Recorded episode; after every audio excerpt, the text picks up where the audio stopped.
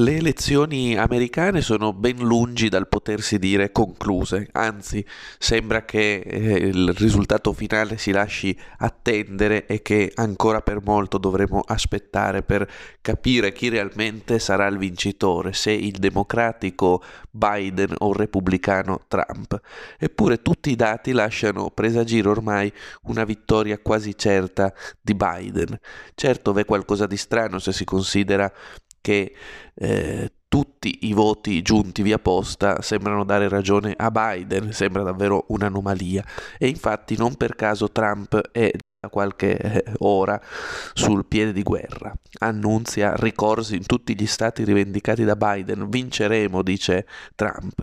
In sostanza possiamo dirlo che queste elezioni ci stanno riservando molte sorprese, soprattutto non sembrava possibile che il democratico Biden potesse trionfare su Trump, l'uomo che in questi anni non ha eh, di fatto eh, espanso il potere americano in nuove guerre, l'uomo che di fatto sembrava amato dal popolo. E invece, vuoi per il Covid, vuoi per le proteste nate sull'onda del cosiddetto movimento di Black Lives Matter, sembra che Trump sia davvero in difficoltà.